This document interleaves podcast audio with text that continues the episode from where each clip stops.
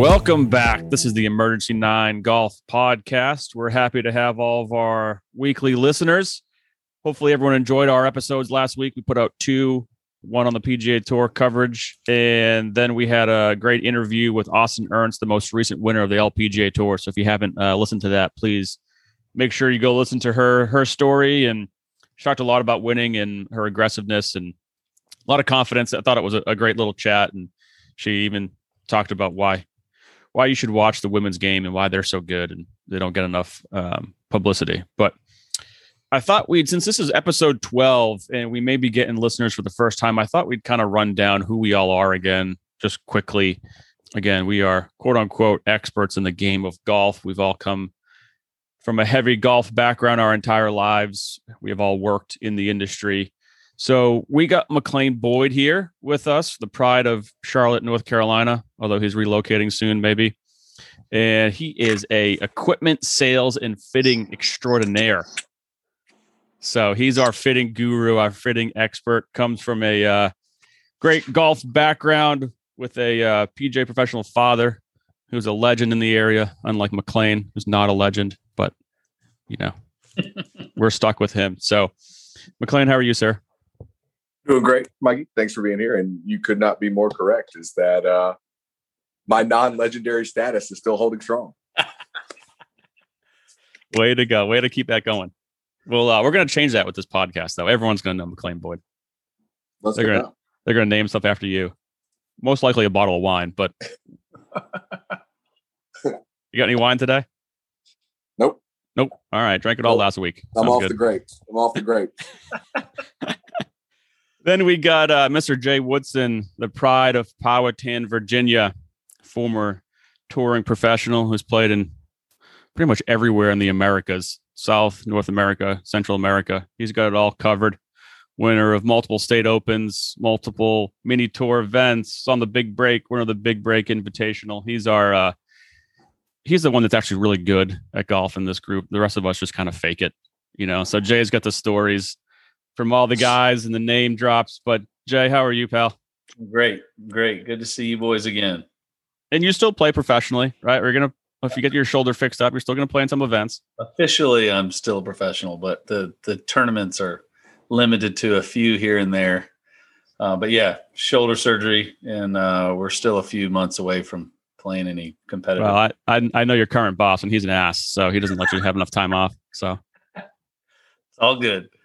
And then uh, we got Mr. Tom Strange from the golf apparel sales world, sales extraordinaire in that side. So we got the golf golf apparel side covered, whether it's uh, shirts, shoes, and now underwear from a certain brand, which we are not yet allowed to name. But Tommy John, we can say it okay, I'm currently wearing it. It's fantastic. My boys love it. until they tell me otherwise. But yeah, There you go. Tommy John underwear. But as as we know, hopefully you've listened to the Curtis Strange interview. Tom's dad, Tom also has a Hall of Fame, MAPGA Hall of Fame professional grandfather. So quite a golf background. Tom's played a lot of uh, high end, prestigious amateur events. So, um, Tom, how are you? How's the uh, the COVID vaccine fog? You all right? I'm good. I'm good. Uh, glad to be here with you, gents, as always. But yeah, yeah, it's, the fog is a that's the right word to describe it. You know, I feel fine. I'm I'm glad I've got the, the vaccine and, and very fortunate. But um, yeah, a little foggy the last day and a Uh, half. we we appreciate you playing through the pain.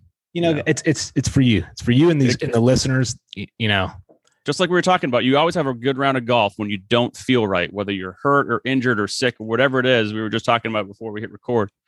We're, we're probably going to get the best show ever out of you tonight, Tom. Uh, yeah, I, I'd hold your breath too. I would. I mean, that's what's coming. That's what I expect. I expect nothing less, Tom. So, and then uh, I guess myself, last but not least, I am a uh, PGA head professional at the Foundry in Virginia. Uh, I have worked in the industry for, I guess, 20 plus years now, going back to my teens.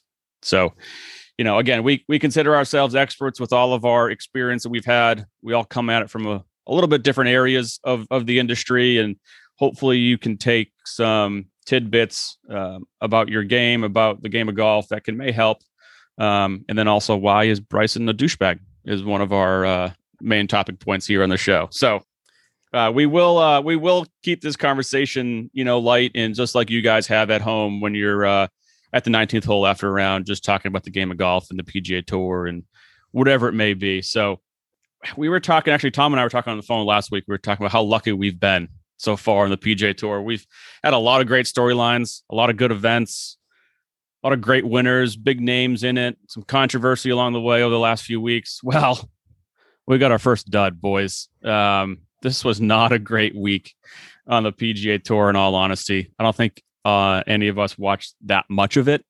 I, I'll say I watched a little bit on Thursday, had it on in the background at work here and there, but um, Matt Jones is our winner. Oh wait, real fast. I wanted to say a couple things before we started. I got ahead of myself there. Sorry. I do want to give a shout out to Matt Cannon, Foundry member, reached out to me.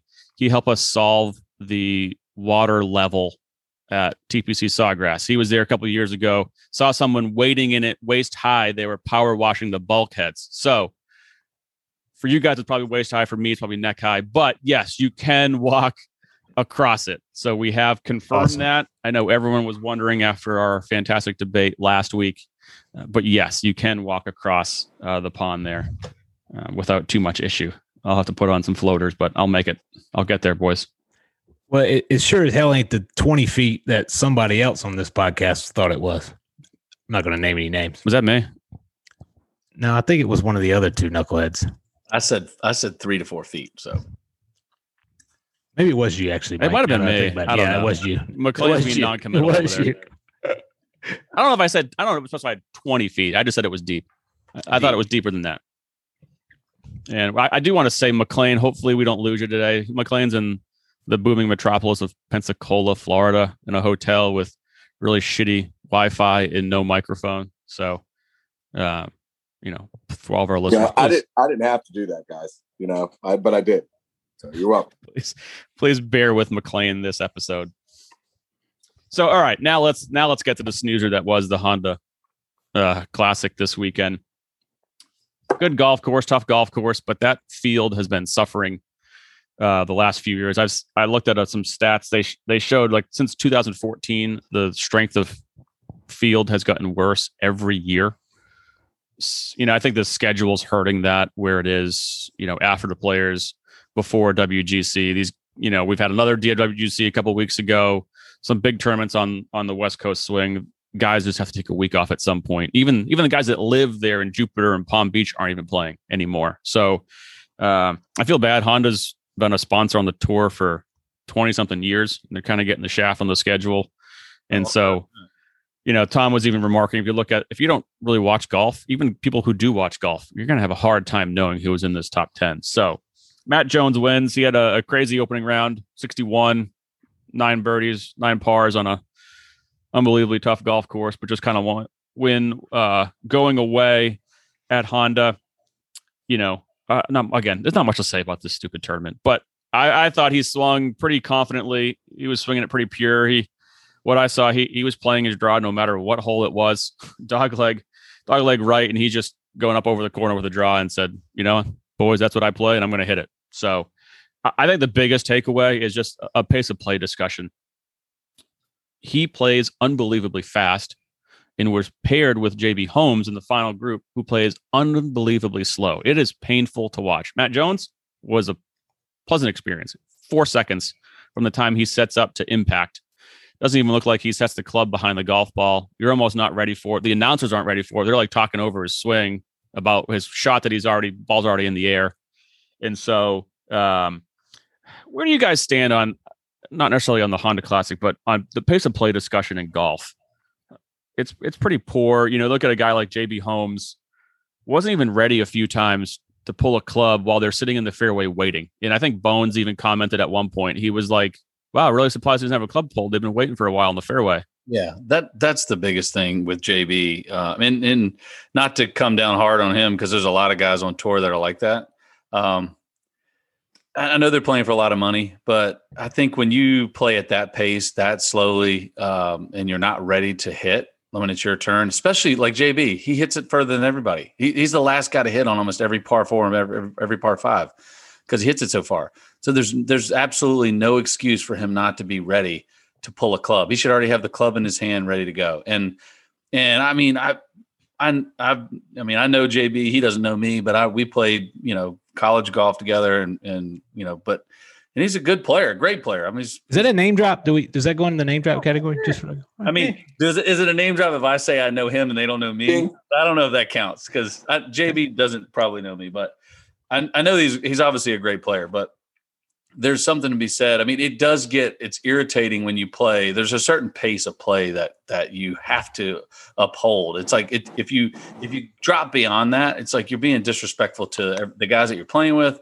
and the field. I understand sometimes things happen where the wind's swirling and you back off every now and then, but you can't do it every single shot. And you, and when it's your turn to hit, and you know guys they they're ready to go to the next shot, and and you haven't pulled a club yet, it's like all right, man geez, what are you doing? Let's go. Like it's, I, it's infuriating for me. I, I've, you know, and it always, usually it's the super nice guys that do it.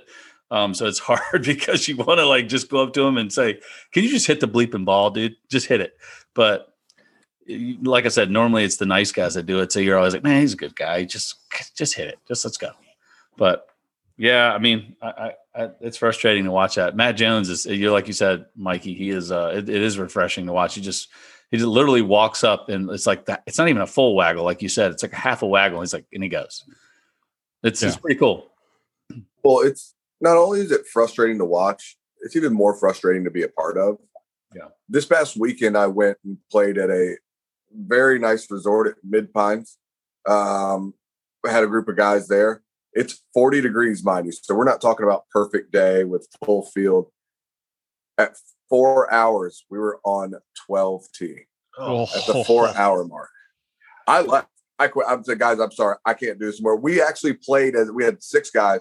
We played as a sixum for the entire front nine between three and 10. And we continued playing as a sixum. I just, I finally, you're waiting as a sixum. It's a, it, you just couldn't do anymore. And it's, it's absolutely ridiculous how bad it's gotten. I understand it's a resort, but it's not the pros. I know we're getting a little off topic here, but we're just talking about the pace of play in golf in general and the fact that I don't know if people aren't cognizant about it. I don't know. Of course, they're just trying to slam people on a golf course. I don't know. There's a perfect explanation for why we're seeing it, but we're not seeing enough people care about it that they actually get up and make a conscious effort to play at a decent rate. You get guys that are, you know, they tee off, then they're grabbing stuff out of their carts. They take a few minutes, whatever it is. In general, we need to be more conscious about it. We, we need to recognize the amount of time that we're taking in between shots. We need to recognize how it's affecting the rest of our groups. That's both on the PGA Tour and that's both in real life at your country club, on a golf trip, whatever it is. Um, be cognizant of it, boys. It's not, I know I'm not talking to any of you three, but be cognizant about it, people, because it's not an enjoyable experience, especially when you're on a golf trip and you paid money to play this nice course. It can sour the entire experience. It doesn't matter how good the course is it's it's a souring experience, both at your club, both on a golf trip, both wherever. Um, I, I just hope as a group we can start to, I don't know, speed up for lack of a better way of putting. It. On the flip side of that, McLean, how annoying is it on a Saturday or Sunday morning on the weekend when it's a you know you've got a tea time full of foursomes and your your member walks out you know in a cart by himself as a single and wants to play through everybody on a Saturday or Sunday when they know that the course is booked and they they roll out as a onesome. Now a little bit of that could be on the on the golf course uh, for for letting them go out, but at the same time they they expect that every group is going to let them go through, and it's a little annoying because it's like, hey, I've got the tee times are booked. There's you know there, there's times ahead of me, like I can't go anywhere. Am I? Am I supposed to sit here and walk to the side and and you know sit sit by 10 minutes while you you know play up and dribble it up on the green and and you know line your putts up and take an extra 15 minutes. And you do that for every group ahead of you it's like yep sorry man. If you want to come out on the weekends as a onesome you may have to wait you know? Not everybody's going to let you through every time. I don't know. I, am all about playing fast too but i also get irritated on on that side of it. So the just the expectation that i'm every, that i'm supposed to let the onesome or the twosome go through on if it's on the, if it's late in the afternoon during the week yeah i get it. There's not the tee time's not going to be booked but different story. Yeah it is it is a different story. I'm well, just, I'm just playing devil's advocate a little bit and throwing it's it a self-inflicted wound. No i hey, I'm with you 100%. That's a self inflicted wound. If you think that you're able to go out to the club at nine to 10 o'clock, 11 o'clock on a Saturday, or even a Sunday or a Friday at lunch, when we all know those are the peak times, you're doing it to yourself. Yeah. Well- go off the back, go find a hole on the golf course, and go try to make it work. Or I'll go find some skip friends. Go Yeah. find some friends and get a Or group. go find some friends. Jesus, even what- better. like- even friggin' better. I don't love know. Honestly, like Mikey, you can speak more to this probably, but I don't know any clubs that allow that anymore. You know, like to to you know on, on a, a peak time, you know, Friday, Saturday, Sunday to you know allow a one some to go off. I hadn't seen that in years. So Here we go, Mike. Let's be be honest. Put them with somebody or if if I'm on honest, I might cost myself my job. So um uh, with the foundry is a unique well, that yeah. I mean, situation, right? So, you know, do we do we allow a single to make a tea time?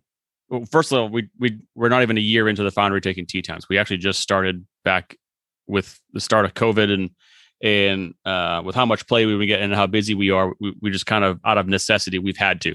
You know, at first we started with tea times because we wanted to kind of know when everyone was coming. We had a no tea time system, so we could have, in theory, gotten five six groups show up at one time we just wanted to spread people out to socially distance them. So that's why we started with tea times.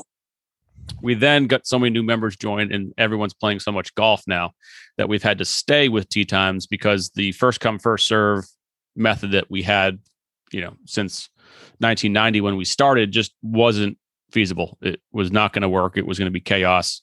Uh, we'd have a lot of ticked off people who, you know, you show up to play at 12:30 and you would have had to wait a half hour or 40 minutes just to get to the first tee on a first come first serve. So, you know, from a, a pace of play thing is is is different at my club. You know, I'm fortunate that we are a very fast club in general. You know, most most of our groups play in under four hours. Um, even when we have You 100 have players. You don't that's have a great that's a great point. about that, that that at at the foundry though, which you're lucky, Mike. Like that situation I'm talking about, really, I, I hate to say it, doesn't really apply to. Right. Well, it it, it kind of does though, right? Because we do have some people that generally play by themselves or play in a twosome, and But those guys, the guys out there are really good about like if there is, they know when they're playing. Like if they come out on a Saturday and they're they just want to get some holes in, and if there's a couple foursomes ahead of them, they'll just go ahead. They'll just skip ahead, you know, and keep playing. yes, they're they're not good at gonna- skipping ahead, or we we will start them start them off on a different hole where they can at least get maybe six holes yeah. in before they're really running into traffic. They're Um, not going to stand on their hips and throw their hands up. You know, when they won't, they don't. The guys don't do that there. The guys correct, and now they've get it. also had a year of expectations of, Yeah. of what to know from a, how busy we're going to be, and they Yeah. they try to do that. But I think more and more guys now, just because of that, are, are playing in you know threesomes and foursomes, and Yeah.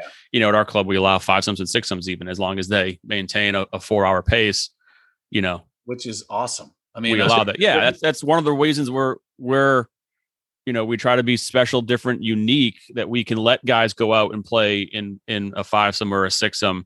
And the groups that do it generally play in in four hours or under. And I I play with them occasionally. A couple of the ones that do it, and we'll walk with caddies and we get done in three fifty five. Right. And so that's the kind of a group we talk about a pace to play.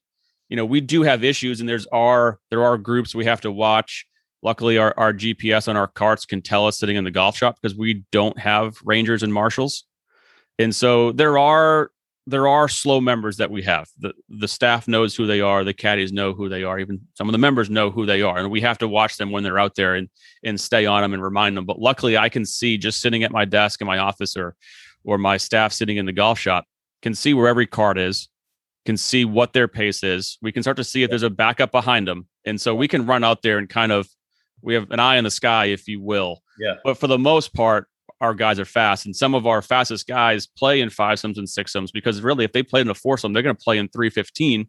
Then they're up the tail of somebody else in front of them, yeah, right? And then they want to play through, and the group lets them play through, and that doesn't really playing through, especially when it's foursomes, does not help pace of play because one group is stationary. yeah, When one group becomes stationary, that's a bad thing. Yeah. Right. You got to keep everyone going. And it's and people always want to think, oh, well, no one's I'm not holding anyone up behind me. It's nothing to do with the group behind you. It's who's in front of you. Where are they in front of you? Speaking of, uh, you know, that you know, you playing in you know five some six. Uh, what is? I know we kind of touched on this uh, earlier when we were chatting, but what's your go to? What's your go to gambling game when you're out there? I know I've got my favorites when I when I know I've got four good players that really want to, you know, tee it up and and I I love uh, when it's a when it's five guys and they're all good players. This is a really good topic because this there's five five man wolf is the best game when it's five guys and they're all the same handicap. Whether you're all twenty handicaps straight or whatever. Like, not, not any of that hammer mess or no, not that kind of stupid stuff. But you can go lone wolf and you can dump guys and, and that yeah. kind of stuff. But five man wolf, I oh man, I love that game. I, feel I, I, Wolf is great. I agree. If, you, if you're if you if you set the parameters right and everybody knows what they're playing, and because everybody has a, their own little way to play Wolf, you know, and as long as everyone says it on the first tee, you know, then then I think it's I think it's a fun game. It does get pretty, and you know, it's usually this is the way it always goes. Like the first ten to thirteen holes are kind of like, oh, I'm up this, I'm up this. It's not that much, and then all of a sudden you get to like 14, 15, 16, 17, obviously 17, 18 get really can get really crazy real fast. And it's uh, you know, I've been on both sides of that where I've played great and then, you know, just whatever. I'm playing great, so somebody picks me on the 18th hole and we lose, and I'm like, I lost money. How did I? Is, is that because they can like because if you're down, you can name the bet or whatever? Yeah, I mean that's the way we've always played. If you're if you're the biggest loser, um, depending on how many how many guys you got. But yeah, if you're the biggest loser, if you've got five guys, everyone gets three three chances to be the wolf. So you would have 16, 17, 18. You would take the the biggest the biggest loser, right? And they would have the chance to name half of the whatever they're down. Say they're down 100 bucks. They can play that hole for $50 because if they if they win with a birdie, the way we would play, it would double if you win with a birdie. So they have a chance to cut their losses and, and you know zero out on that hole.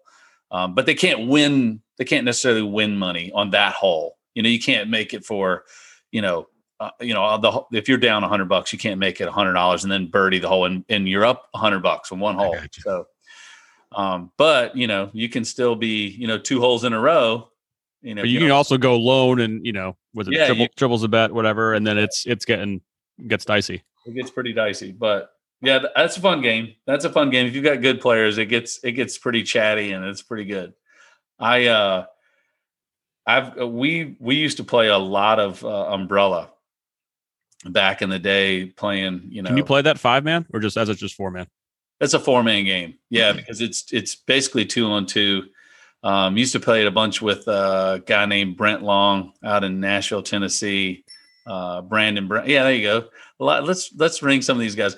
Brent Long, what a good good guy. He was a he was a big break contestant. Um, if you guys don't know him, you know look look up his stats. I think he Monday qualified on the on the what used to be the web.com, now the Korn Ferry. I think he Monday qualified one year 11 times. Wow. I mean, that's getting after it. it's insane.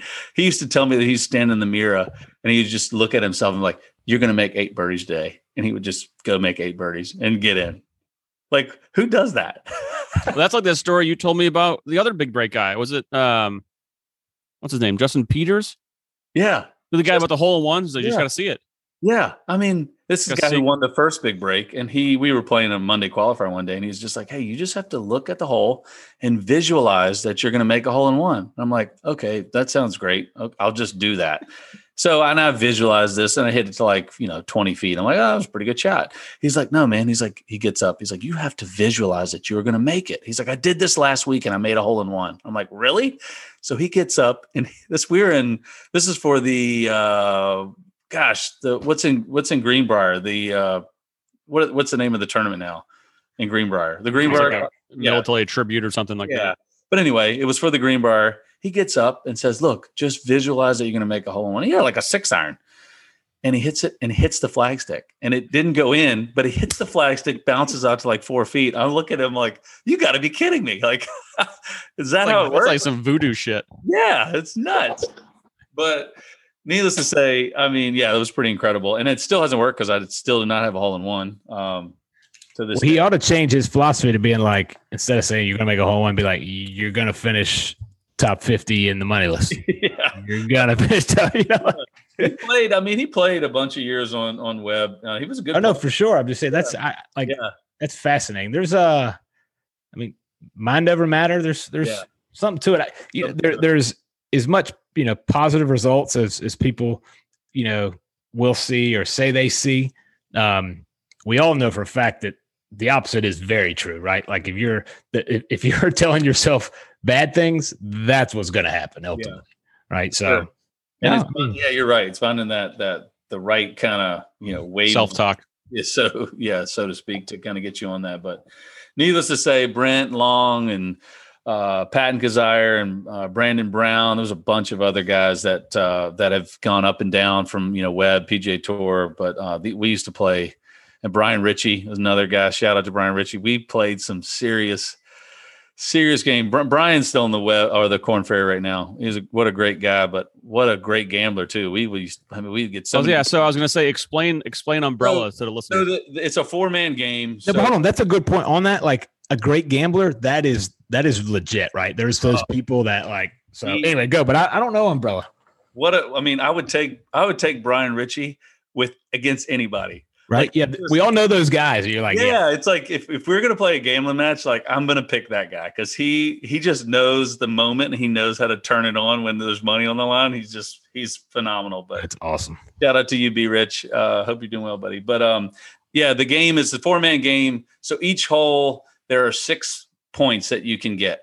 Um, there are is one point for um, the proximity to the hole, meaning whoever four people playing, whoever hits it closest to the pin gets a point. That's every hole, par threes, par fours, par five in regulation. in regulation in regulation you get one point um, and then you'll get one point if you make a birdie you get two points if you make uh, if you are the low ball so say say mikey me and you are playing uh, tom and mclean and i you know i make a three and everyone else makes a four so if you have the low ball best ball of your of your team uh, that's two points and if you're the low team total and say me and you make uh, a three and a four, and Tom and McLean make two fours, we obviously win the low team total. We get two points there. So there's six total points. If you get all six points on one hole, the bet doubles or the, the money doubles. So if we're playing a dollar a point and we win all six of those points on that on that hole, you win 12 points or in $12. So it's cool because it just it keeps everybody in it you know? Like it can't be like a best ball you have one guy who kind of dominates the show. Like you really have to have both guys playing well you know? And and vice versa say you have one guy who flags his irons all day and is hitting it close but he can't putt you know i have a way you know i can i can combat that with you know making a couple long putts. I can still keep myself in it. So like if you're flagging it all day and making birdies but if i'm making birdies by making 20 footers you can't you can't take a take a take me for a you know a bunch of money like i can keep myself in it so i don't know it's it's one of the most equal games that i've seen It is a good game. You introduced that to me a couple of years ago. It was fun. it's a fun it's a fun game and it can get uh it can get a little carried away because most guys play they start at a dollar a point and you can usually press when you're when you're pissed uh so a lot of guys will lose the first couple holes on purpose to try to, to try to bump it up to two three four dollars Now that's gambling, not golf. That, that's gambling, not golf. I mean, you know, I've seen it get pretty high, and you know, each hole is gets pretty ridiculous, and you, you know, you have some have to have some good conversations with your friends when you get done. Like, you know, I can accept payments. We can we can spread this out over. Yeah, what works for you? I, I, Yeah, you my can. I'll, interest rate, I'll Venmo you once a month. yeah. yeah. my interest rate's pretty low right now. Uh, you know, it, it's funny because, like, as you said, there's good gamblers. Like, I'm the definition of a bad one. You know, like I, I you know, even good rounds, I somehow find a way to lose money, and then you know, I just whatever it might be. But like, the best I've ever done gambling was why I didn't know what was going on. And what I mean by that is, so when um, there was a there was a day, I'm not gonna say when because it, you know, might have um, might have affected some amateur status things here and there or whatever. But anyway, um, anyway, I had a uh, a family member, my uncle. Um, so he I'd come up up there to Richmond. We'd play in in this big kind of Saturday game he had. This was years ago when I was actually playing decent. And um, the deal was he's like, all right, I'll cover your losses, take half your winnings. But he did all the like the betting and stuff. That was kind of the deal. but I had no idea. Like I didn't know. I just went and played. And uh that's like, you know, the only time I think it's ever really worked out for me because I didn't know what was going on. I'm like, look, you know, I mean, I don't know where I stand. I don't know what we're doing. I think I think he kind of knew that was maybe my mo. Um, but what a good uncle. I think after like the you know lost like two or three times in a row, he's like, all right, this is this deal's over. You got you know you're out of here. I don't think I got invited after that. Oh, I've been I've been a part of those uh, those games, um, and I grew up playing on a nine-hole golf course in uh, Amelia County in Virginia, and uh, what a great great place to play. Little push-up greens, uh, tough little golf course. Really, it had good greens, but I mean, I'm talking really small greens. You really had to learn how to chip and putt. Um, and uh, I remember my father taking me out there to play with these guys, and uh, you know, he he'd say, "Go empty your piggy bank and bring all your you know chains." And I mean, it sounds terrible, but it was actually great for me learning how to play golf. And uh, but you know, I'd go out there with, I mean, I would I, we would have all these bets, and my dad would get all these bets. You know, 20, 30 bets with all these guys. He's like, and I'm like, where do I stand? Where, what, what, what, are we doing? What's the match? He's like, he's like, just play your ass off and we'll take, we'll take care of it in the end. So, I mean, and most of the time we did okay, but there was a couple times where I, where I lost and some of these older guys, you know, would come up with their hand open, like, you know, Hey, you owe me 75 cents. And like, they didn't care that I was a 10 year old kid. They're like, Hey, you lost. You owe me 75 cents. give me, give me my money. pay, like, pay up or I'm getting my Louisville slugger. Yeah, pay yeah. up. I'm, I'm, over here in my little change purse here and bringing my piggy bank to the golf course and I'm dumping out like pennies and nickels and dimes, like paying these guys off. But I will say the cool thing about it, and I mean, they're all great guys. And I, I attribute a lot of that to learning how to play golf and grind. And it's like learning, you know, it, you need to know, I think, where you stand sometimes. It teaches you what's, you know, how to control your emotions and, you know, learning what's, you know, what makes you tick and what makes you play well. And like, um, and for me, it was like, okay, it's okay to be nervous and know that like I may have to, I may lose and pay this guy, but I'm to figure out how to do it in, in the end. So here's a question to everyone. I'll, I'll, I'll answer my own question first and then give it to you guys. Can you guys play golf not for money? Because I can't. Um, I, I would love to say I'm in this for the love of the game, and don't get me wrong, I do love the game. I've made it my profession. Uh, it's next to my my beautiful wife and my beautiful two daughters and my family golf is my thing it's my hobby it's my passion it's it is my love i do love the game of golf but i just have to have something a couple bucks on the line when i play the more the better but i don't know if that's what that says about me but I just I have to have money on the line. I have a really hard time focusing if there's nothing on the line. And I guess a tournament counts because there's money on the line, right? Yes, exactly. Yeah, tournament counts because I'm trying to make a check. You know, mm-hmm. I'm trying to make eighty nine dollars or whatever it is. Um, for what they pay for the last spot that gets paid out, T twenty, whatever that is. That's normally where I am. That's that's before taxes too, right? I actually got a ten ninety nine um, from the MAPGA this year, so that means I made enough that they actually had to send me a ten ninety nine. So, can we get a total on that amount? uh, it was like maybe fifteen hundred bucks. I, I don't uh, I, I, agree, Mike. Obviously, you know, playing professionally 15 years, I got used to doing that. Um, I like playing, you know, for for money. It was fun for me. Um, I liked playing amateur golf too, though. I enjoyed that part of it, and I think now I, the times that I play golf that and it's not for money, it's with my with my my boys, which is obviously fun because I'm teaching and we're learning and coaching. And the other end of the spectrum, I'm playing with my dad and my brother, and there's no money needed for that match because it gets super intense. Um, my brother absolutely cannot stand losing to me, nor can I stand losing to him. and, and same thing with my dad. So, I mean, there's not, it always starts off pretty, uh, pretty lighthearted. And then as, as long as someone is keeping score, then it always seems to get pretty intense. and for about 30 to 45 minutes after we're done, no matter who wins, I think no one talks to each other. And then after that, we're like, all right, we'll get a beer. Let's grab. I can I can vouch for that. I've, and, I've then we're, and then we're good. But you know, everybody just needs a little buffer. Just okay, you won. Don't talk to me. Don't laugh. Don't make don't make any jokes. Just give me about 30 to 45 minutes to, you know, let everything sink in and then we can go back and be a family. but, well, I think so. I think that it goes back to who you're playing with, Jay. I think you made a great point. The money comes into play when you're trying to be competitive with someone. But Yeah. some guys, as we know, they just don't have that kind of competitive spirit, or there's too much of a um, a gap in skill level, and it's just it becomes tough. But I, I totally agree with you. If you have the right group, or you have that guy that you want to beat, five dollars, twenty dollars doesn't mean a whole much in the grand scheme of things. You want to you want to win and rub it in his face. Yeah. Um, and I, I think that's where a lot of it comes back to. And I Like think when I play you. how did it work out last time? I can't remember the last time we played golf. But November. Jay was there. I remember I chipped in on uh, 17, and uh, our buddy um, uh, did not have a good day that day. Timmy Crumline. Oh yeah, he was. Yeah, yeah, he got hurt. That was five man wolf.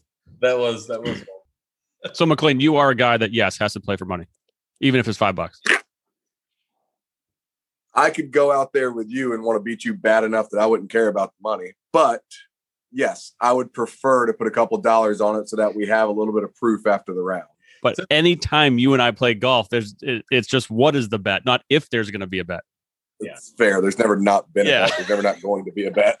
well the the fact of having to hand over there's something about it- it's like when you hand someone your money that's you're admitting defeat but when you know if you're just playing and there's no money it's like everyone just kind of dissipates after the round but it's like okay hey i won by the way you owe me like hand it over that's like the it's that's like the the pure sense of uh, competition is like letting it's like you have to know there's a winner and a loser and the only way to do that is to make sure somebody hands over the cash. After it, it could be 50 cents, it could be a nickel and a dime. if, if I'm playing 30 years ago with some some of the old buddies at the Amelia Country Club. But the fact of the matter is it's it's yours and you're giving it away. You're admitting you're admitting defeat. And I think that's what I mean, that's what makes it tough. And that, that's what make, makes competition good. I mean, it's as long as you know it's healthy and you understand what it's about and it's not, you know, hurting anybody's family financially, then but it's uh, health competition like that's good. I think it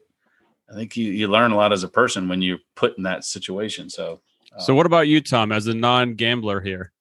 I wouldn't pay attention. No, I'm just kidding. Uh, no, it's it's um it's funny because I I agree. Like I need something to keep me engaged and focus, right? So whether it's you know if it's planning a an amateur event, you know, there's no money on the line, but um, you know, it's your It's your you know, pride. yeah. yeah, your pride, all that good stuff, Some and you know, shop credit. You can buy some fantastic and- stuff. and, and you know in the la- in the you know the last you know four or five years it's been more about like just don't embarrass yourself you know so that's that's that's kind of the goal is to go out there every you know okay don't make double on the first hole and don't embarrass yourself um Don't top any.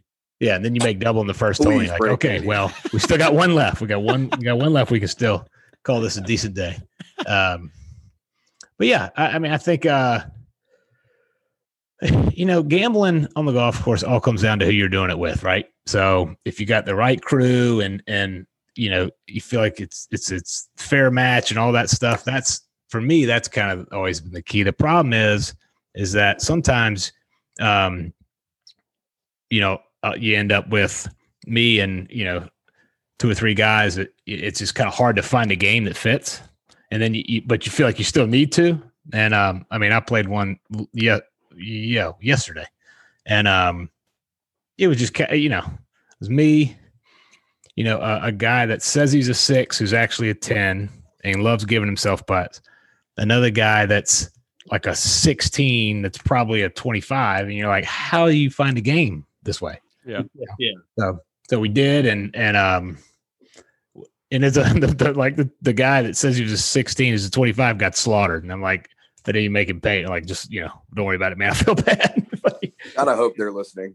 so anyway, it's, um, that that's what makes it the, the best, you know, gambling matches that we've probably all had where it wasn't about the money. It was about like the, the back and forth and the, the, the tension and the pressure and the big putt somebody made. All that. That's like, that's the reason we do it at the end of the day, right? Like, I mean, we like to put a couple extra dollars in our pocket, but the reason we gamble on the golf course is to, you know, increase the stakes, make it more meaningful, put a little bit more heat on everybody. Um, so yeah, I mean, I enjoy it. I'm not good at it, but you know, it is what it is.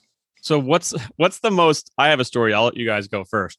What's the most awkward it's been on a golf course gambling?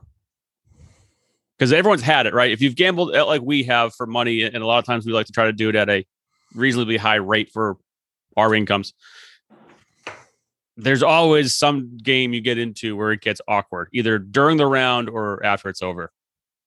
It's normally when the guy you're playing with you've never played with before, he thinks he's better than he is, or he doesn't know how good you are, and he makes a big bet on the first tee, and you get a couple holes in, and you just start to kind of feel bad.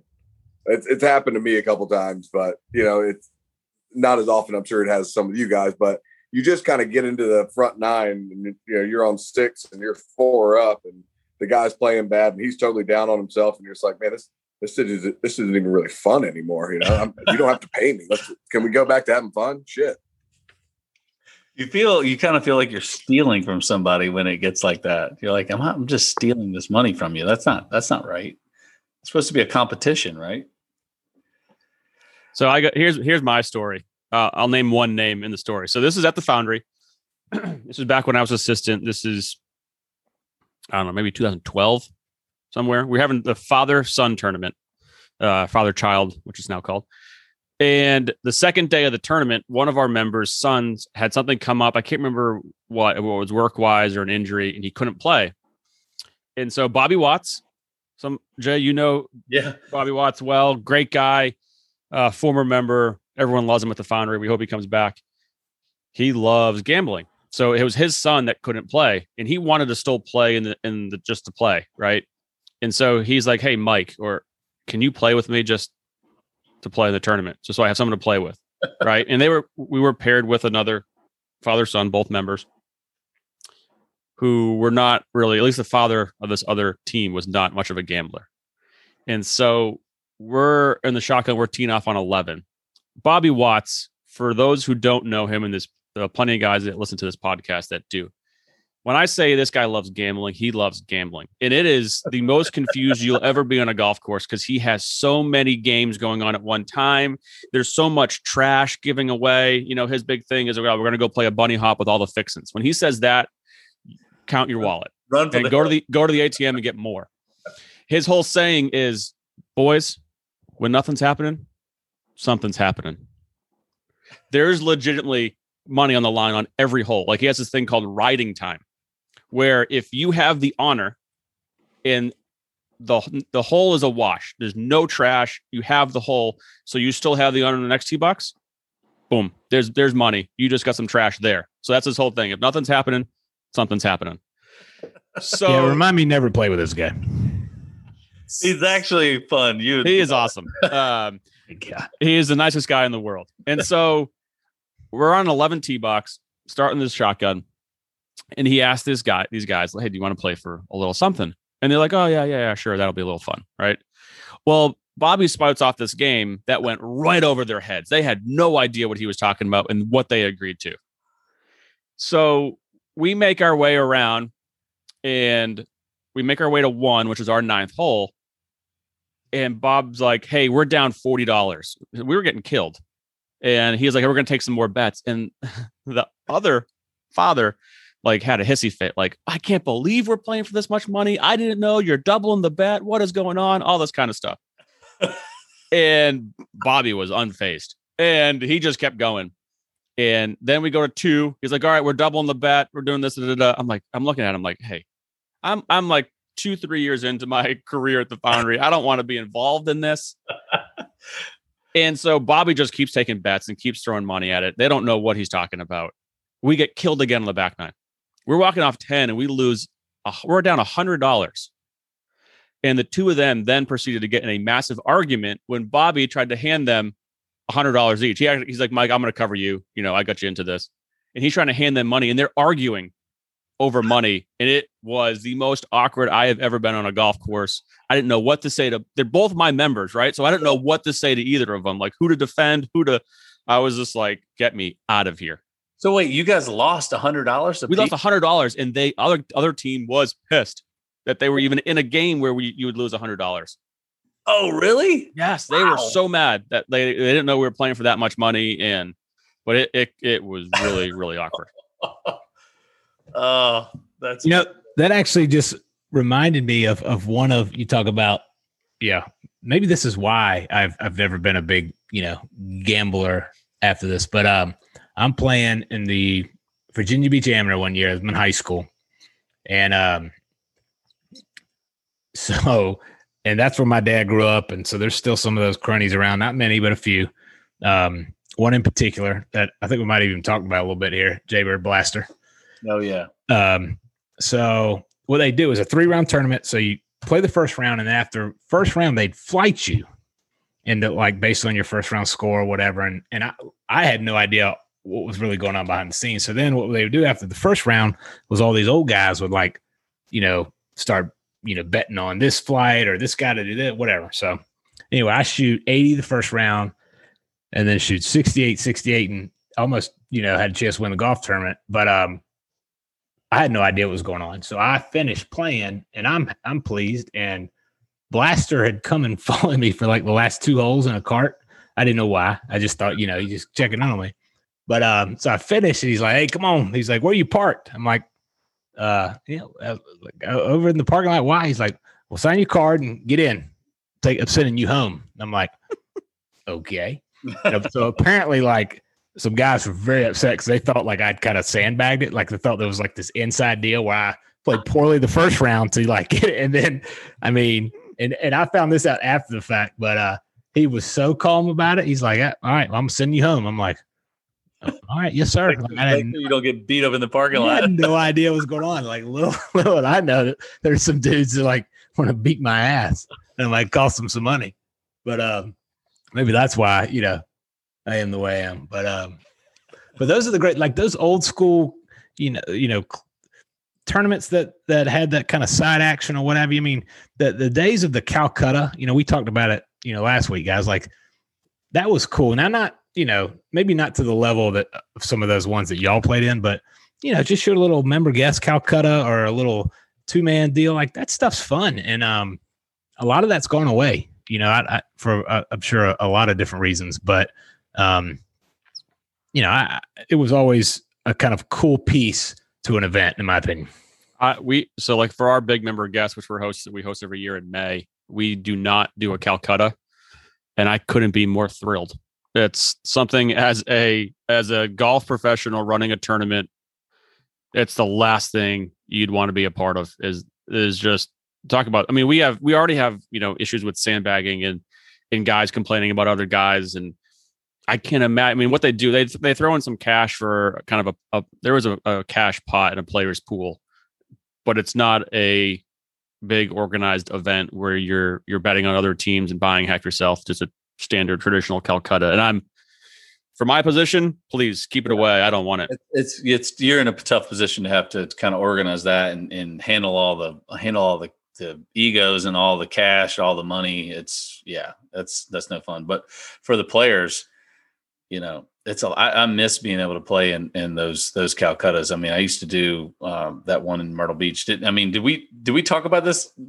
We talked about this last week, but I mean, I think this was on the uh, part of the episode that we cut out when we had a half hour diversion. Yeah, I think, uh, but I, again, the, they used to do these these big Calcuttas in Myrtle Beach, and um, and I'm sure any listeners, if you've got some friends that were, you know, either big gamblers or great amateurs or you know good pros. I mean, we had we would have PGA Tour players come and play in this this uh, you know this this uh, Calcutta in Myrtle Beach, and it was uh, it was it was a lot of fun. It was a lot of cash being thrown around, and uh, you know, I always liked it because the it was there was action, there was energy. You know, it was it was, it was fun.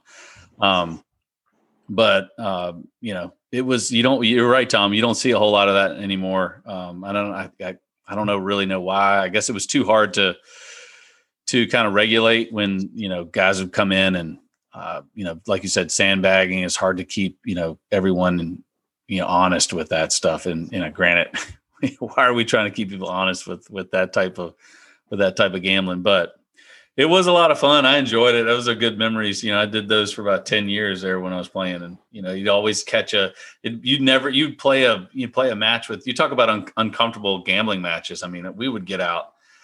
I remember one time I was on the wrong side of this, and I'm I'm I'm not going to say how much money we were playing for, um, but we played a five man scramble, and we got caught on the the back the wrong end of a of a group, and we were losing our tails off, and we kept just doubling down and kept playing. We were playing in three holes into the dark, and we're like by the end of the, the at the end of the night, I was writing a check to one of my buddies.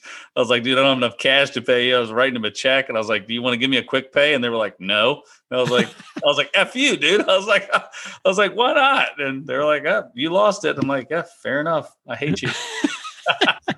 I'll hate you for about 30 minutes. And the next time I see you, it will be all good. But um, yeah, I miss those days. But well, that was uh it was quite a discussion on the Honda Classic, boys. Yeah, how about Um, that? How about that event? Well, uh, well, we, we you know we can still talk golf from this past week. I guess it is this week, but we don't have to. well, today was the um, you know, probably one of the best fields of the year that nobody really knows about is the Oh, that's right. yeah the Seminole Pro member. Um, so they always do it right after Honda because it's right down the road. Um, you know, obviously they're you know very uh private about you know who plays this that and the other. Um, Not anymore. You can see. I was looking at the list earlier. It, whoever it started to make its way around a couple of years ago. The uh, you know, the T sheet for the day. It is it is a- impressive. Not only cool from the guys that are playing from the professional side, but you know, some of the names on the member side are pretty pretty wealthy, influential people. Yeah, and that's what's great about you know Seminole and some of these other you know clubs of that caliber. And I, I can't speak to any of them, um, but you know it, it's as they say, Augusta's the same way. It, it's not just the CEOs of of these big corporations. You know, there's members in there that are um, you know the average Joes as well to some degree, but um, they have that mystique around them and and in their special spots. But anyway, this the Seminole Pro member. Uh, seems like such a cool event. Um, you know, It's, uh, like it's you the said, fifth major. yeah. I mean, think about it. just the amount of guys they get to play in it. Kind of tells you tells you all you need to know. Well, especially this week, right? You're talking about World Golf Championship match play, which starts on Wednesday, right? So it's a day earlier than most events, and they're spending their mon- Monday at Seminole playing in this. A lot of those guys, I, I, I don't know the number, but it's probably 30 guys from this week's match play field that were at are at Seminole. That's awesome. Gosh, that place is so hard, isn't it? I've never played it. I stayed right across the street at Q School one year when I was down there uh, for finals, and I could, I could, the the hedges on that place are like twelve feet tall. I just wanted to look in and like take a look at the. You can see anything, It's hard. I yeah. But everyone says it's just super hard. I remember Ben Hogan said that it was one of the hardest places that he ever played. He used to go there to practice, get ready for you know multiple tournaments, just because it was so difficult. I, I, I was fortunate to pl- fortunate enough to play the, the Coleman there um, a handful of years, and you know it was always early April, and you know I went down. Let's not say you know really sharp was was definitely not the way I would describe my game. Um, but it's just it, it's it's a everything about the place. It's like a butter knife. yeah, buddy. Whoo wee. Um, but yeah, it's it's it is, man. It it is true golf in every sense of the word, and um, great club, great membership. It's a small piece of property, right? I mean, I know they had that thing last year, the COVID relief thing with Matt Wolff and DJ and Rory and Rickie, which was really the first time Seminole's been Yeah. on TV, and it was it was a smaller property than I thought. It's it's pretty tight. It is, It- yeah. I mean, it's it's all right there. Um, you know, tee to green. It's it's not gonna, you know, it's not the most penal golf course you ever play, but the greens are just, yeah. It, it's like you can't even you can't even describe them. Um, and uh, yeah, I mean, they got a Walker Cup coming up, so we're gonna see. You know, the world's gonna see Seminole. I don't say for the first time, but um, you know, more in the spotlight. It'll be interesting. You know, they were building tees the last time I was there for the Coleman, they were putting in tees, you know, in preparation for the Walker Cup, and um, it'll be cool. You know, it, it's like I said, it's it's a special spot. Um, those greens, though, I still have nightmares about those damn greens. Um, speaking of gambling, um, I know we were. I want to. I want to make a shout out to one of my good buddies, Blake Palmer. one of my good buddies and one of uh one of the great gamblers that I've played with playing uh mini tours for quite some time. But he started a company with his dad. It's Old Dad's Wing Sauce, and if you guys have not had it, you need to try it. Stuff's amazing. Absolutely It amazing. is- It is absolutely amazing. It is abs- it the, the the bottle says it's unbelievable, and I will I will vouch for this. It is unbelievable. Um, but needless to say, him and his dad and his brother started this company. Uh, not, maybe not ten years ago, but they've got their own wing sauce. It's all over the place in the southeast. Uh, if you can't get it in any of your local grocery stores, uh, you can go to Old Dad's wingsauce.com. That's O L D D A D S wingsauce.com. And I, I, I'll be honest, I, I know I've said this, but it really is unbelievable. And, and Blake has tried to give me like a couple of the, the ingredients and I've tried to make it at home and it's terrible. So I have to just get the, I have to get the real stuff. So Is this a personal plug? I mean, is the show benefiting from this, Jay? I mean, hashtag no free ads. You know, let's uh I've got the wing sauce here, boys. I'll get it out to you pronto. all right. Spelled out the website.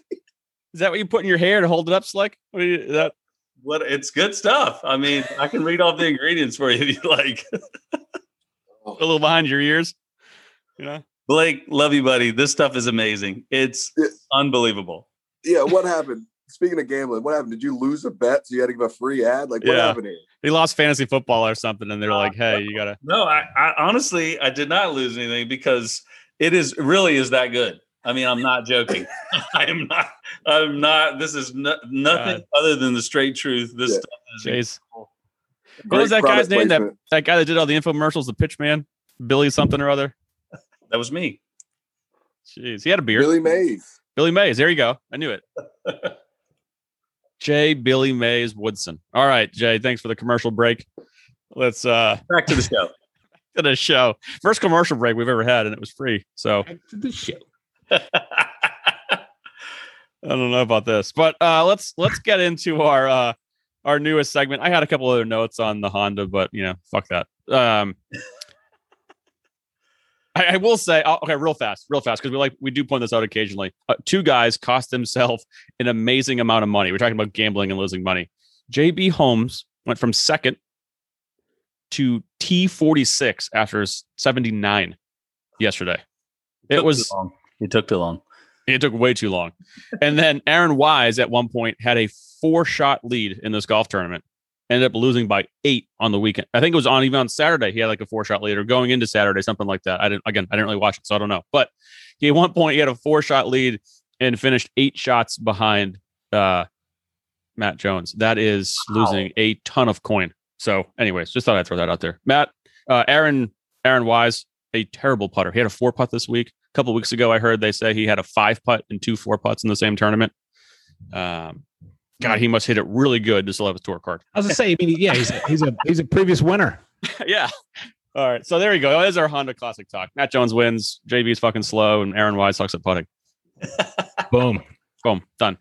All right. Let's time. uh, We need a jingle. I'm going to work on some sort of jingle. I have no idea how to do a jingle, but I'm going to try to figure this out for this segment. So we teased this last week. It is now for the premiere episode of Time for Some Strange with the one and only Mr. Tom Strange. I mean, I thought we said we weren't going to do that this week. Uh, that was last week. We said we weren't going to do it. We still talked about it. Uh, Okay, well, putting on the spot. I'm just kidding. I got, I guys, I got it. I'm not going to be quite as you know sharp and witty as as uh, as usual. Uh, You're sharp and witty.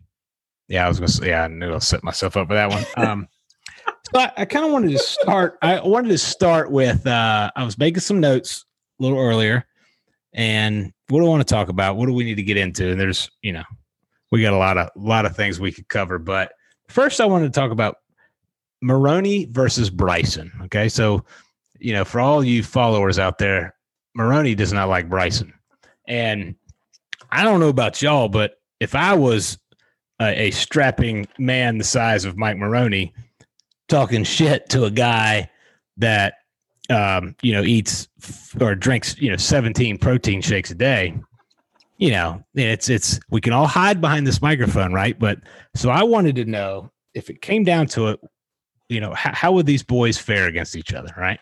So i kind of made a little quick list and yeah, I kind of have my thoughts, but I want to get y'all's feedback on. If I ever meet Bryson, I'm going to take out my camera phone and record a video because he doesn't like it. It's going to hurt his brand. well, yeah. Well, I, actually, I'm going to run really fast. I was gonna say, yeah, you might want to depend on how successful this show gets.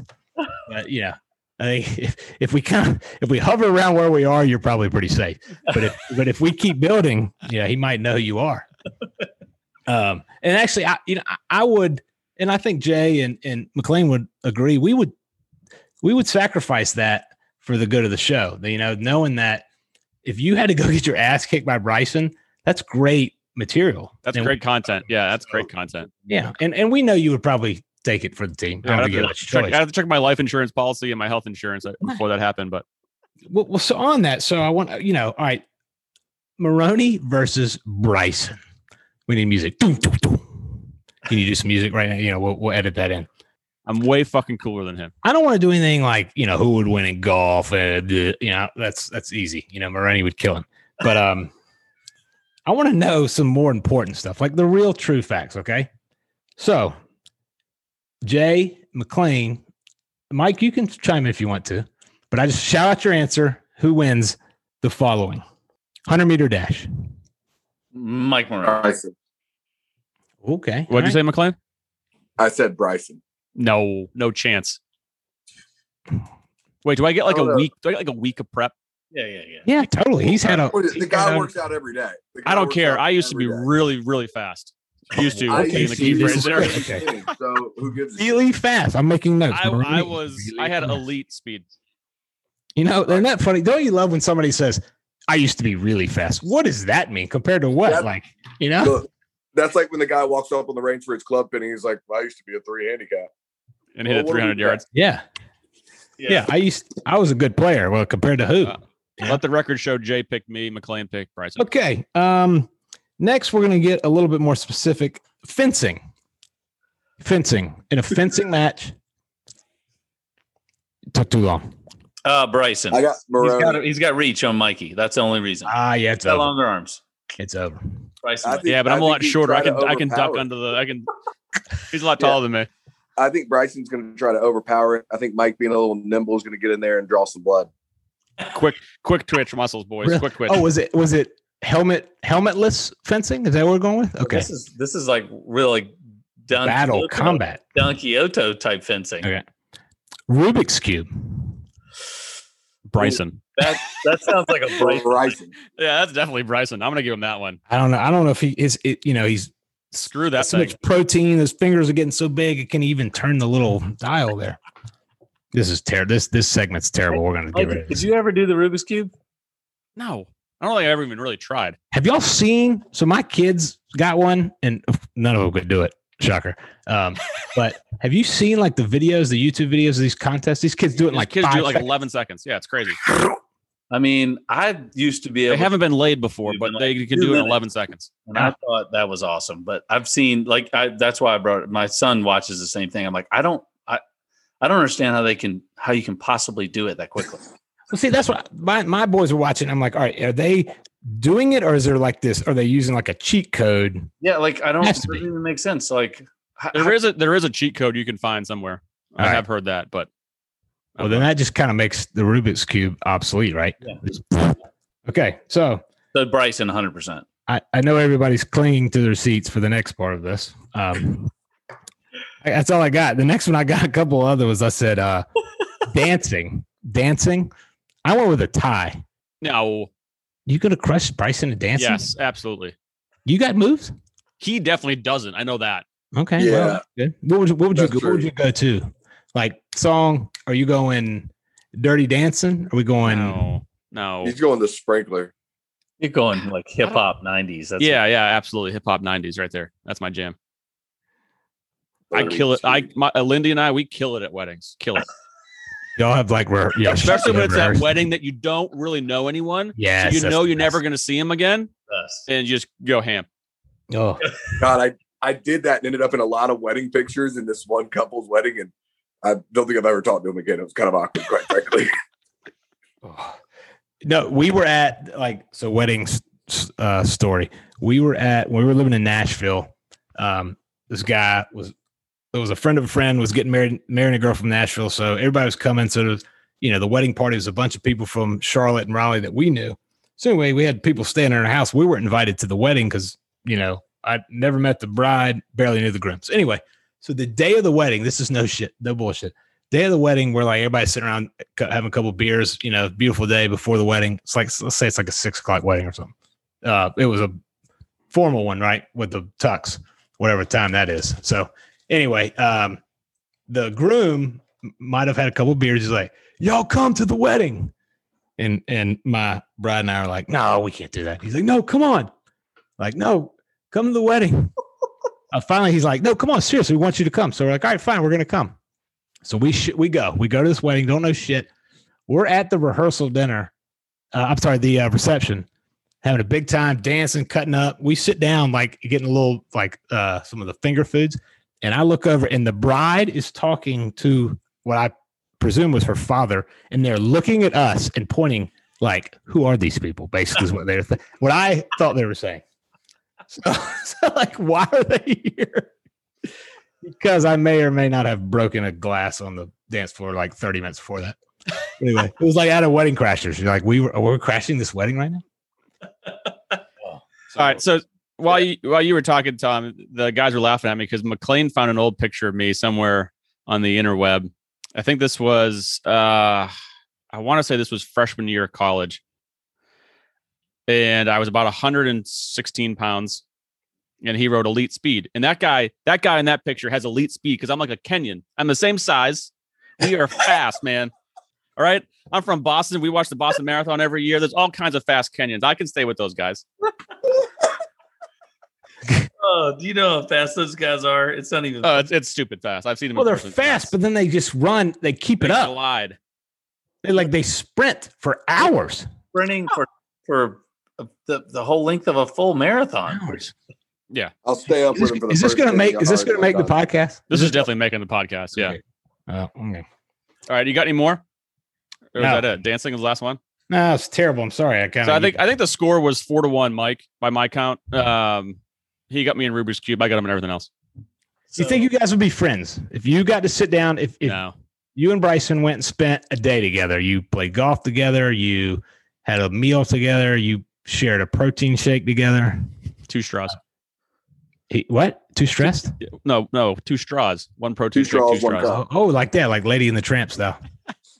Um, Um, I, I don't know. Again, we don't know it. We don't know many of these guys personally. Um, I I don't I don't think we would be friends, but I think you would. never I say think you would. I actually, I- this, all right. Here's the, we're gonna have this like little secret mission, which is not secret now because I just said it. But um, Maroney and Bryson are gonna meet. We're gonna make this happen. We, I don't know how we're gonna do it. We might have to kidnap him. Um, Jay, Me or Bryson? no, not you. I just you're easy. Uh, both of y'all.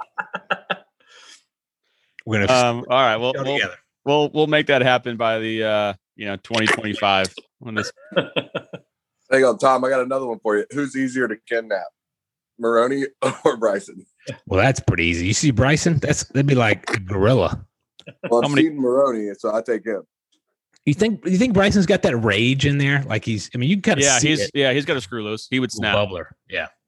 he's he's a middle linebacker for sure. Be like, hey, we had this great plan. We were trying to kidnap Bryson so that he and Maroney could meet, but he but he but he killed Jay. So now we have a little bit of an issue.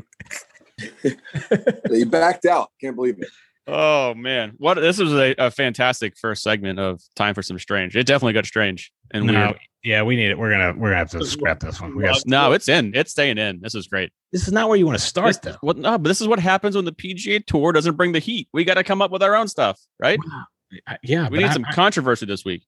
okay, well, what- what- to be to be determined. All righty. Well, so let's let's get to this week. I- want to change my picks after that last segment now, but um, we got the uh, Dell, whatever the fuck it is, uh, match play at Austin Country Club. It's a fun event. Uh, obviously, a very strong field, top 64, but I think five of the guys who ha- would have qualified aren't playing for various reasons. Obviously, Tigers on that list. Brooks Koepka, who just had um, knee surgery came out, and some other guys. But so obviously a really strong field, match play, different format, just a different week. And um, is Brooks's career starting to follow Tiger in regards to the in injuries Yes. stuff? yes, Isn't it funny how like before we would never have thought much of it, but now you with these guys with a pattern.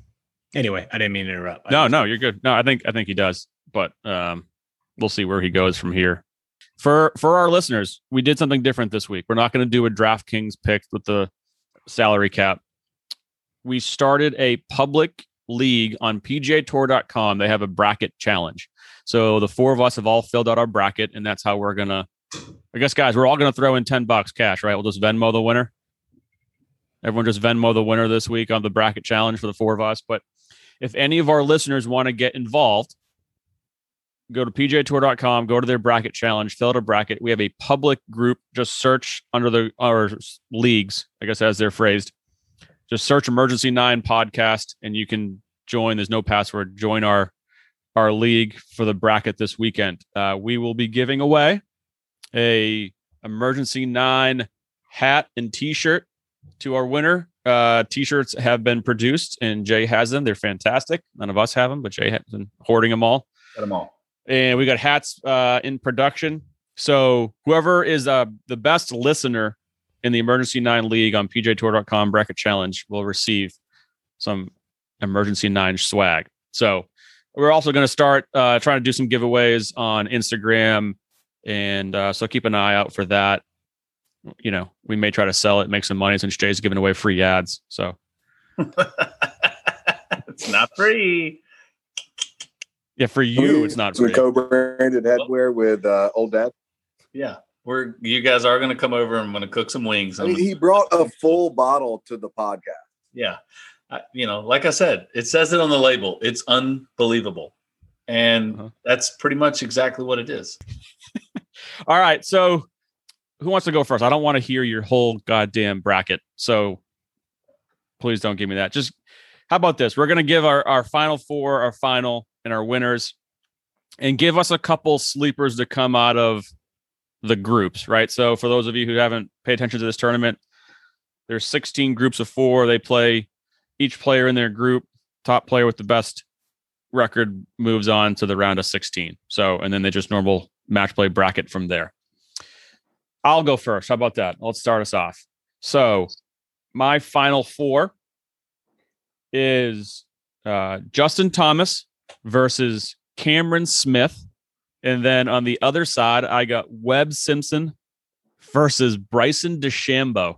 Wow, look at I actually picked Bryson all the way to the final four. I think he can overpower some of these holes. Uh, there's a couple of drivable holes, par fives that he can use his length to his advantage. So I like Bryson to get to the final four. Webb's just a grinder, gritty, doesn't make a lot of mistakes. He's going to be in every hole. JT's obviously playing great, great iron player on this golf course is going to help. Cam Smith, another gritty grinder, has been had a good year playing a lot. There's always some sleepers in this tournament. I mean, last year was was Kisner's been in the final actually the last two years, right? So it's not always just a chalk that makes it probably, you know, there's less chalk in, in this than there is typically in the NCAA bracket. But so I got Cam Smith. He's just playing well. I don't think he's fairly phased by anyone he goes against. Can win at, at any time. That's all that really matters. Is get hot for a weekend in this and and go. And so then I actually have Webb Simpson beating Cameron Smith in the final. So I got Webb as the champion, beating Cam Smith in the final.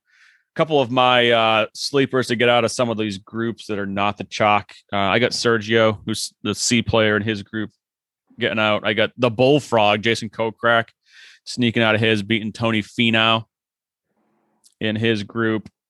I got Max Homa in the Elite Eight. He's going to sneak out of that group, beat Abraham Ancer, get into the Elite Eight.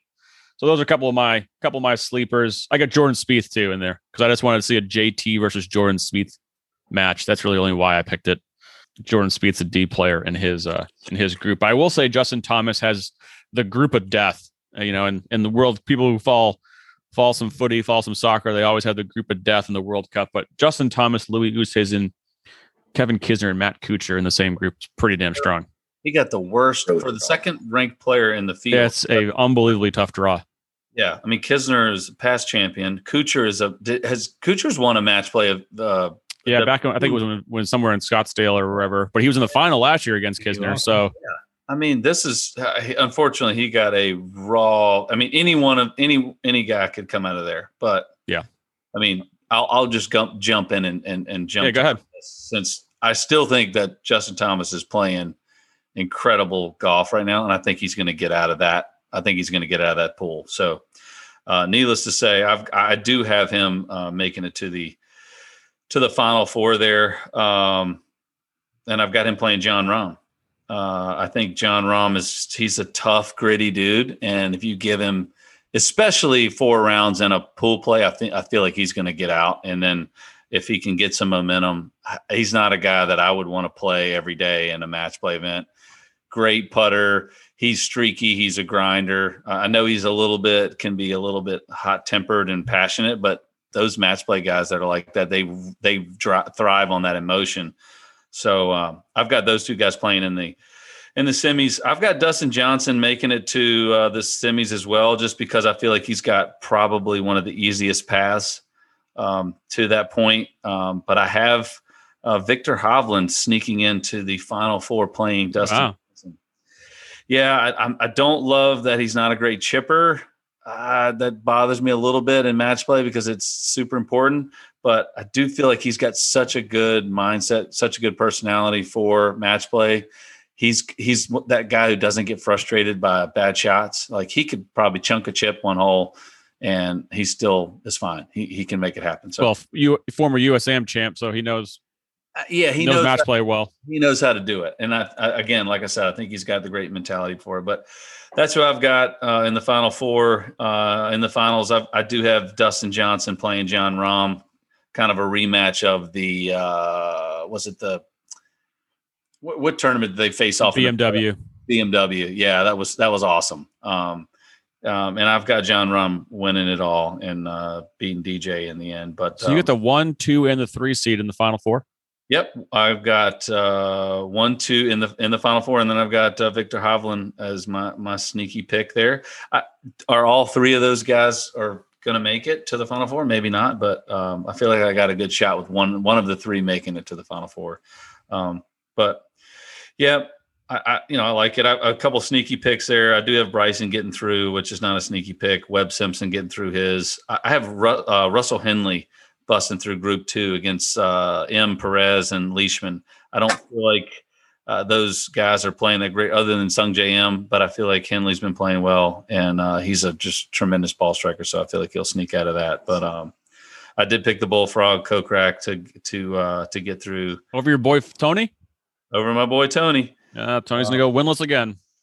Uh, maybe so. Um, I hate that. I did pick Corey Conners to get out of Group Ten. He's been playing great too, and I think he can he can take down the rest of those guys. Yeah, I had Corey, and then I changed it just for sentimental value. Um, so Hey, finish up because I want to talk about match play as it as it like it stands versus medal play, you know, and, and get y'all's thoughts because this is this is really cool. So anyway, go ahead, Jay. Yeah, yeah. No, I'm done. I, I had I had Rahm taking it taking it down there. So All right, what's your question? Well, no, just like looking at this event versus all the others, it- you know, it's, it's it's it's unique, which is really really cool. It gives it a, a, a little different look than we're used to, but it certainly favors different players. Um, I don't know. I think it's fascinating because, like a, a normal week, right? You can get a guy like let's say Matt Jones, right? Last week, you know, he played great and he deserved to win, and he won by a bunch. But you know, put this event on that golf course, does Matt Jones win? No, because I think it's just a different animal, right? I think that you know, guys that win these events, it's it's more about the longevity. You know, you've got to play well and consistent, you know, over a longer stretch. Or am I crazy? I mean, y'all. T- I mean, I'm just curious. To, no, I, I I agree 100. percent I mean, I I think we've all had our fair share in match play events. Um, you know, me not so much recently, but as when as an amateur, that you know, all of your flagship events as an amateur are are match play events. You know, whether it's your state amateur or the U.S. amateur, you know, all decided in match play. And I think, um, you know, your your greatest players, if you if you're the top player in the world, you you you're going to be in the mix. But um, That's why I feel like it brings out the, the better players. It brings out the best, and it's a different. If it's a different mindset, and you have to, you have to definitely understand, you know, that every every match that you play is like its own little tournament, um, and you have to expect your opponent to to play his best at all times. Like you cannot be surprised at any given moment. And I think the guys who who understand that and embrace it, um, they're not, you know, they're always ready for the most unpredictable moment. You know that when that guy makes that, you know, fifty footer when you're you you've got a you know five footer for birdie to win the hole, and he's got a fifty footer for par, and he makes it and you miss, and you go into the next hole. You're like, I had that locked up. But if you if you have that mentality, and you have that expectation um, and that's why, again, I, I, talked about Viktor Hovland. That's why I like him. I feel like he's got that mentality where he's not going to be surprised. He's okay with. Not going to be affected by momentum shifts because yeah, that can happen a lot. Yeah. Exactly. And, and, and, and on the contrary, you can have a player that can really ride that wave. And if they're playing great, they can ride it and beat the brakes off of everybody. You know, you take somebody like a Rory McIlroy who, if he gets hot, you know, get out. I hate to say it. I mean, get out of the way. Like if he if he gets going, if his putter gets hot and he's hitting good, he's hitting his wedges well. Like good luck. I don't care who I don't care who you're talking about. I don't care. Think about it, right? Because those guys, Johnson, Jon Rahm. If Rory McIlroy is hitting his wedges close and he's making putts, there's I don't think there's anybody that can beat him. Well, like like so when he's on in a normal event, there's nobody can beat him in a normal event. But in this event, he can. There's only beat. one. There's only one guy he's got to beat at a time. Yeah. So like that's just got to think about the. Well, you know, that's the, the, thing with with this kind of event. You don't have to play well every round, right? You can go out and shoot a 73 and win the match. Mm-hmm. If, right, you're just playing that one guy. You go out and shoot a 73 on Saturday out of PGA Tour event. Well, you've gone way down the leaderboard and you just got yourself a bunch of money. You're just beating that one guy that one round. You just got to survive in advance, and then you can catch fire in later rounds. But yeah. you can get away with with bad golf. Hell, you can you can make a seven and you just go one down. Well, that's where a guy like Kevin Kisner, that's why he can thrive in a situation like this because he's such a he's a such a tough, gritty competitor. He doesn't maybe have the skill set uh, or the, and I don't want to even say that because I mean Kevin's an unbelievable player, but he he would be the first to admit like you know, it, he's not going to go out and beat Dustin Johnson in a four round tournament. If Dustin's playing his best and Kevin's playing his best, he'll be the first to admit, like, hey, I can't compete with that guy. I can probably finish top 10 and make a bunch of money, but I, I'm not going to beat that guy. But I can beat him in an 18 hole match if I'm playing good and he has a couple bad holes. And that's where you bring a lot of these guys into play. Um, and especially with the new setup, you know, with the, with the kind of, the round robin format where you know the first you know couple matches you play and then you you you advance out of your out of your group. Whereas before, you know, I, I didn't really like that setup the way they had it before. They had 64 guys playing. Number one would play 64 and you know, two 63 and all the way down the line. You know, you could play great. You know, I, hey, I shot I shot seven under and this guy shot eight under and I'm out. You know, it's like, man, I played better than anyone in the field and I'm out. But with this setup, you can lose that first match and then win your next three. And if you're playing great, you still have a chance to advance and then obviously drop down to the you we need more of this. Yeah, I think I, I think we, we should more. have another match play event. I think it's fun. It's, it's well, so they they won't do it though because and the reason they they went away from the original format of just you know you lose and you're out the traditional March Madness bracket because of TV and sponsors, right? I mean, totally. If Dustin Johnson, Ju- Justin Thomas, Rory McIlroy, and Jon Rahm all losing the first day, they're like, well, shit, no one's going to tune in, right? So at least this day you get three days of every guy there's good coverage. There is something cool though about the one and done, the pressure on that first match. It would it would make it the best Wednesday in, in golf it's, every year. I mean, we're, we're, we're experiencing right now with the you know NCAA hoops tournament, right? March Madness. It's it's the deal, and like you know, there is. Just think though, like if what would CBS and Jim Nantz do if the Final Four was you know Saint Bonaventure and and you know Loyola. nobody you know what I'm saying, and like and and I, they kind of roll the dice on that, um, knowing that. But I mean, the, I guess the chances of that happening are real. It'd be like us having, you know, a uh, looking right now, like a a, like, a Rosner versus. Um, yeah, I mean the chances of that happening, like Bryce, yeah. like Bryson beating me in a dancing contest. You know, exactly. Not gonna have Stephen Ames beating Tiger in a match play event.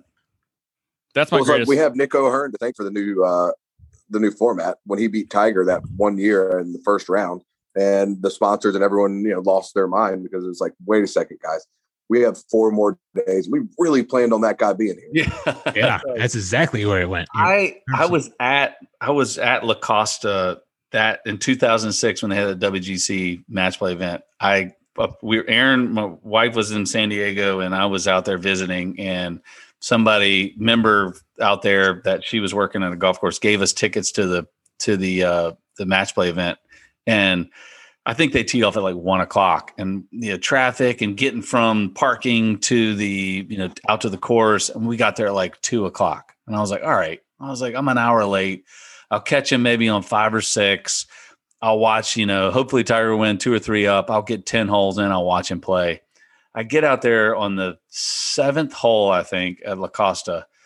And and I, I couldn't see. I was looking off in the distance and I looked at the standard bearer and I was like, I was like, man, I was like, it looks like it says six up.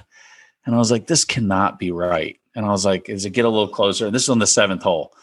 And I'm like, it I was looked at I looked at my wife. I was like, it says he's six up. I was like, they're on the seventh hole. This is not this is not right. One, I was pissed because I was like, if that's real, then I'm only gonna get a couple holes to watch him, maybe five holes. And and if sure enough, they come in, he's six up. And of course, he goes around, birdies a couple holes, and now he's nine up through nine. And I've only watched two, three holes, and I'm pissed that I got out there late. But then they go to 10, and I guess, you know, I, he ended up, yeah, they ended up ending the the match on 10, like whatever it was. It was nine and eight. Nine and eight. So they have, yeah, they have 10, the 10th hole. And I watched four holes of this match. Like, this is one of the most historic beatdowns of all time. And I was there and only got to watch three holes. And I was like, oh my God, it was like vintage Tiger 2006, super baggy pants. Like, he had the mock white turtleneck on that day. And I just remember like the tension in the air was like if you could cut it with a knife. It was like because Stephen Ames it. made those comments the night prior saying like the way where Tiger drives it, anyone can beat him. And I was like, oh my God, I can't wait to get out of here and watch this. And I only got to watch four holes of it. And I was like, you gotta be kidding me. And then we left. I was like, we're there's nothing else. There's nothing else is gonna compete with this. But I mean, that's the cool thing about match play though. Like you you can you can see somebody absolutely dominate and embarrass somebody. Um, or vice versa, and, and see some of some really really great matches. All right, Tom. Let's hear your picks. My picks. Um, well, I kind of want to change them now after this conversation, but I'm gonna go straight to where am I? Go to Stimmies. I got uh, out of the. I They have um, these groups have names. Let's just go to the top left group. Top left group. I've got. Um, I've got Paul Casey upsetting Dustin Johnson to get into the semifinals Finals, semifinals. Um, yeah. semifinals, and then I've got no wait, yeah. Um, Bryson beats Morikawa in my other one. Um, you know, Bryson's he's he's proven his uh his match play record's pretty strong, so and he's been playing well. And you know, he could squash Collin, kind of like he could squash Mike Maroney. uh on the other side, I've got McIlroy, um, McIlroy and Rahm. Actually, no, what am I giving y'all? I'm giving you a bunch of random stuff, aren't I? McIlroy and Rahm, um, Justin Thomas, Patrick Reed. And I've got Justin Thomas beating Jon Rahm to go to the finals against Bryson. Oh, that'd be a hell of a matchup. That would And I, I think JT will beat him. Okay, love it. Like that. So the one thing that I love here, Tom, is that both you and I have Paul Casey beating Dustin Johnson, which Yeah. definitely an upset pick. But I'm right there with you. I've actually got Paul Casey going all the way and beating Bryson DeChambeau in the finals. I would love that. Uh, No, they they can't. They'd play each other in the semis. Oh, I'm sorry. I'm sorry. He beats Bryson in the semis and then beats Justin for the win. So in my final match, Paul Casey, Justin Thomas, uh, third place match, Bryson DeChambeau versus Ryan Palmer. Gritty Texas guy out of uh, some great match play in his history. I think he's going to be a tough guy to beat with match play. Um, the guy that I had a tough time not picking further, and at the same time I had no problem dismissing him, was Patrick Reed. Um, great, great match play player. Um, and then there's everything else. So I have Justin Thomas getting rid of him, uh, Bryson DeChambeau beating Collin Morikawa, and Ryan Palmer beating Xander Schauffele, as well as that Paul Casey beating Dustin Johnson in the quarterfinals. Love it. It's a sleeper. Ryan Palmer, 24 seed, making it a good ways. But he's one of those guys, uh, you know, he's that that veteran status who I feel like can win every week he tees it up. He's got a chance, especially if it calls for hitting low draws. Yeah, absolutely. All right. So, yes. So, all of our listeners, again, this will go out tomorrow morning, Tuesday morning. Go to pgatour.com, fill out your bracket in the bracket challenge, go to leagues, search Emergency Nine podcast, and you can just join our league, our public league, and we'll be giving out some swag. And I think we'll be able to follow along to everyone else's brackets and standings. And hopefully, we, uh, we get a good contest this weekend. They can actually watch golf again because it'll be reasonable to watch versus that shit show we had last weekend. So, gents, you guys have anything else before we wrap it up here? Man. Good, I- good. I love that you have the same disdain for the Honda Classic now as you do for Bryson DeChambeau. I'm not sure which one you Well, like. so actually, I had I went to the Honda last year for a day and had a great time. It was a lot of fun, but this year just not did not live up to it. The field's getting too weak, and bad you know, time. Bad, bad uh, slot. In the, run runaway win just wasn't. Yeah, it wasn't fun. JB Holmes is a just something I just don't want to watch or support. Or I enjoyed, you know, winning our, our DraftKings league again. yeah, yeah. Shout out to Jay, I'm not gonna bring that up, but but you did. moneymaker. Not saying, just saying. So, all right, all the listeners, thank you. Please like, subscribe, follow, share this with everyone that you know, and we'll be here, uh, same bat channel next week. Bye, boys. Have a good one. Thanks, guys.